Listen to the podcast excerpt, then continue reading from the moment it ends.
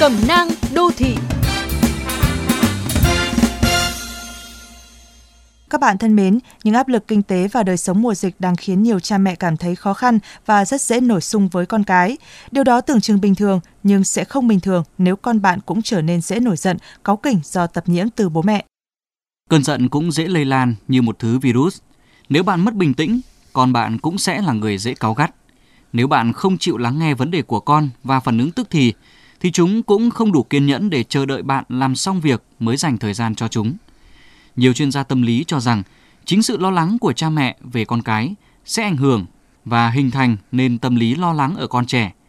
Để cởi trói cho cơn giận và giúp bản thân bình tĩnh hơn, bí quyết đó chính là cố gắng làm chậm nhịp thở và hít thở sâu.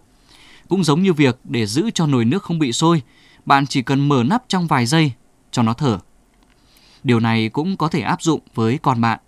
Khi chúng giận dữ, sau đó để làm nguội cơn giận, bạn có thể nghe một bản nhạc, tắm nước ấm, ngồi yên tĩnh vài phút hoặc cũng có thể chia sẻ cảm giác khó chịu này với bạn bè.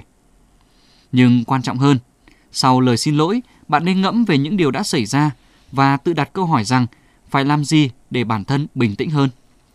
Tức giận là một phản ứng bình thường nhưng không đồng nghĩa với việc biến cơn thịnh nộ gây sự tổn thương. Bạn có trách nhiệm với con cái, nhưng cả hai bên đều cần có thế giới cảm xúc riêng, trách nhiệm riêng.